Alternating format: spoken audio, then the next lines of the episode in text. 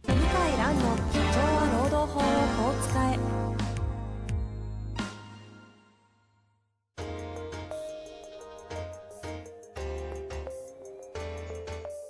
法律の下で展開されるビジネスの世界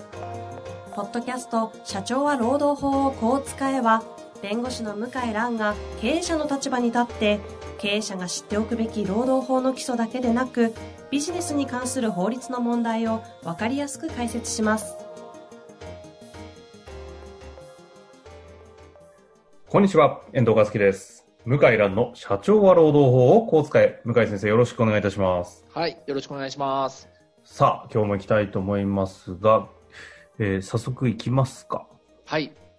じゃあ今日は早速質問に行きたいと思いますが、今日はですね、ちょっはいとかなり長い質問いただきましたので、少しちょっと簡潔にまとめさせていただきまして、はい、えー物流関係の事務職の方からご質問いただいておりますので、ご紹介したいと思います。はい、はじめまして、物流センターで現場の監督業務をしているものです。はえーい、パートさんの有給休暇の取得について質問があります。現行ルールでは一定日数働かないと有給休暇の権利が付与されない状態となっており、みんな文句を言っております。また、会社都合での労働時間の削減により、勤務日数がさらに削減されており、より現行ルールだと有給休暇が取得できない状況になっています。これは違法じゃないのでしょうかという、まあシンプルな質問なんですが、はい、パートさんの有給についてってことですね。はい。これは違法ですね。早っ。、まあ、聞いてる早っ きはい聞いてる方はね、もうこれは知ってる方が多いと思いますけど、でも別にね、労働法詳しくない方もリスナーの方に多いので、ええっ、と、正社員だけ有給休暇もらえるってことではなくて、日本の場合は、あの、雇われてから6ヶ月後に法律上、パートタイマーでもですね、えー有給休暇が付与されることになっております。はい。で、えーはい簡単に言うと、週4日勤務の人は、入社して半年経つと7日。うん週3日勤務の人は5日。週2日勤務の人は3日。週1日勤務の人は1日もらえます。えうん。はい、ということで、うんとま、一定日数を超えないと有給休暇が付与されないっていうのは働いあの違法であろうと思います。ですので、えー、とパートさんパートの方って他の職場からこう移籍した方多いじゃないですか新卒で、はいはい新卒でパートで一生働くなんてその職業人生を終えるなんて人いないから。なかなかね、なさそうですね。他の職場で働いた経験があってパートタイマーになる人多いじゃないですかうん。あの主婦になってで扶養の範囲内でパートで働くとかねはい。でも実は大卒一、えー新卒で入った会社では勤務経験あるとかねそんな人いっぱいいるじゃないですか、うんうんパートのパートの職場もこれで3社目だなんて方も4社目だなんて方も多いと思うんですけど、うん。はい。僕が大学生の時はアルバイトしてましたけどパートタイマーみたいなね私やってたんですけど、ええあの一切なかったですね有給。ええ1990年代いやー、ねえないですよね。2000年代は冒頭、もう頭、もう全然なかった気しますけどね。はいで2010年代になってああ、そうですね。そういう話がちらほら出てきてでというパートタイマーも有給休暇が取れるようになったで法律はもっと前からできてたと思いますパートこタイマーれ、法律としては別に今の、今、まさに向井先生がおっしゃってくださった、自分自身が学生だった1990年代も、その後2000年入っても、法律自体は変わってないんですかえーとね、この有給休暇自体の歴史はもう戦後すぐできた、あの、労基法にもうすでに当然の載っていまして、あれ、有給休暇の歴史って、あの、戦後、買い出しとかをするために生まれたっていう、あのが実は起源だっていう話ですよね。そう、そう。で、ただちょっと僕も今調べてないんですけど、えパートはね、やっぱりね、あの、すぐできたから、あー、そうですね、1988年、昭和63年にできたみたいです。パートの有給休暇取得。うん、ですから、せ昭和63年ですから、もう、あの、2000年代は余裕で、き1990年代は余裕でありましたね。あったんだ。けどまあ、あったんですね現現状としてはそれは、まあ、じなんだ現場では動いてなかったっていうのが実態だったってだけで。そう。へえ、そうなんだ。 1988年か歴史古いですねえ、これちょっとひすごい感覚的な質問なんですけど、はいこの質問に対して向井先生は、いやいやもうパートタイムで有給か休暇取得しないなんて、まずいですよっていう肌感に、もうすでに経営者側の弁護士として、感覚として立たれてるじゃないですか。はい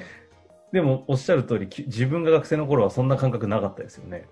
なかっ たですこれ、え、でも、そんなですかえ、私ちょっと恥ずかしながら、もう半分ずっとなんかこう、なんていうんですか、いわゆるフルコミっぽいところにいすぎて、その、その辺の感覚ちょっとないなと今思っいて。やーだいや要するに今、えー10年ぐらい前から大学生のアルバイトも、例えば、えっと、牛丼チェーン店とか、えーハンバーガーショップとかで働いてるともう有給休暇もらえるってよく聞いてましたからうんこの10年でも本当当たりもうほぼ当たり前にでそういう子が社会人になるじゃないですか、はいはいあの高校生、大学生でアルバイト経験して社会人になるからそうなるともう当たり前だよってなってんのがこの10年かなと思います。するとこれ何かの事件、それこそ前回ね、わかりやすくあの、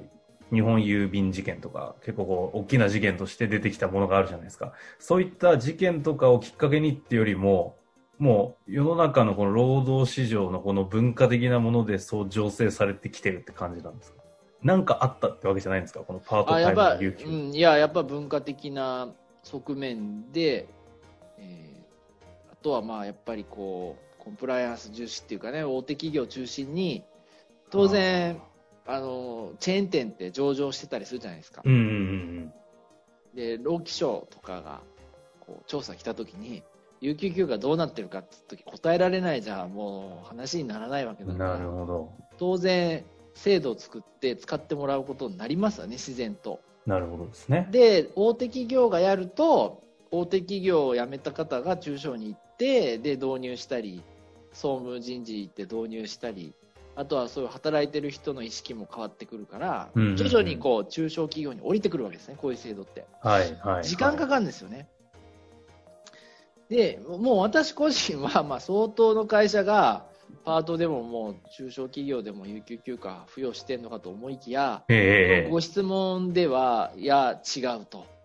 あの、なんか会社ルールっていうのがあって、一定日数働かないともらえない、全くもらえないんだと、こうなってるってことなんですけど、それは、もう、全然、昭和のままで止まってますっていう。じゃあもう普通に法的にはアウトですね。1988年に制定されてますしで、アウトで、で、アウトの、アウトなんだけど、おそらく現場では不満が溜まってると思います。はいはいはい。パートの方は結局退職して転職する人が多いから他の職場でもらってる人は不満に感じますのでですから有給休暇ないのを理由にして辞めてもおかしくないですよねそうですよね。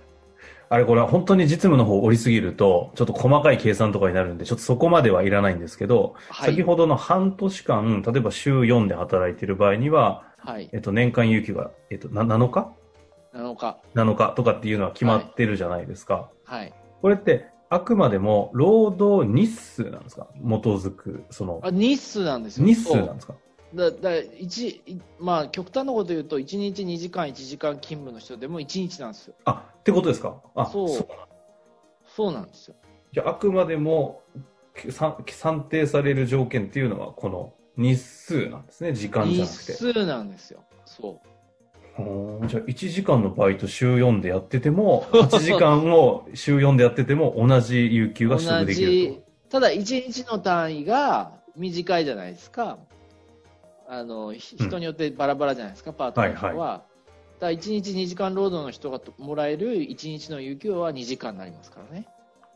はあ。あ、だからそれなはる平ほ等どっね。て言えそうばいう平こと等かですよね。はいはい。はいはいそういうことなんですそういね。うことになりますね。いや、あの、これ実はですね、恥ずかしながら向井先生にスタートするときにパートタイムで有給取得してないのはまずいですよというのをですね、あの、放送前でちょっと話したらおっしゃったのを聞いて、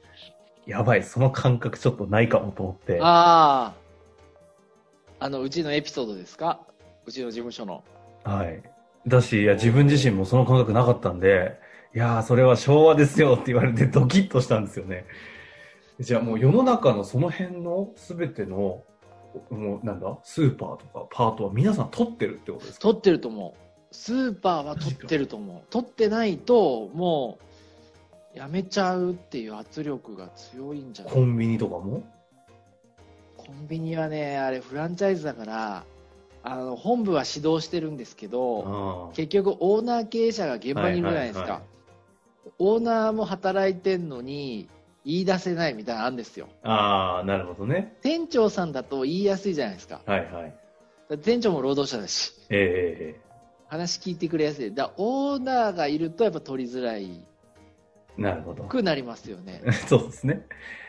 そう、組織化して、その要するにお絶対権力者のオーナーが現場離れると取りやすくなるね。あそう。あ、いや、ちょっとここは、裸をちゃんと合わせていかないと、やばい時代に置いてかれてるなというだから感じしま今したね。はもうその司法修習生になる予定の子とか司法試験受かった子うんうん受かる前の子ですね、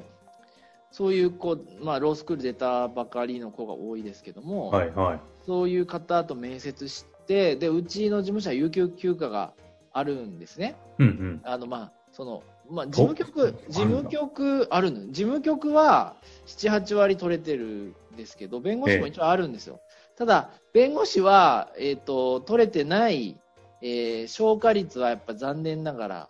えー低いうん。ですが、あるはあるんですよ。で、はい休はい。別に仕事の都合をつければ休めるんですよ。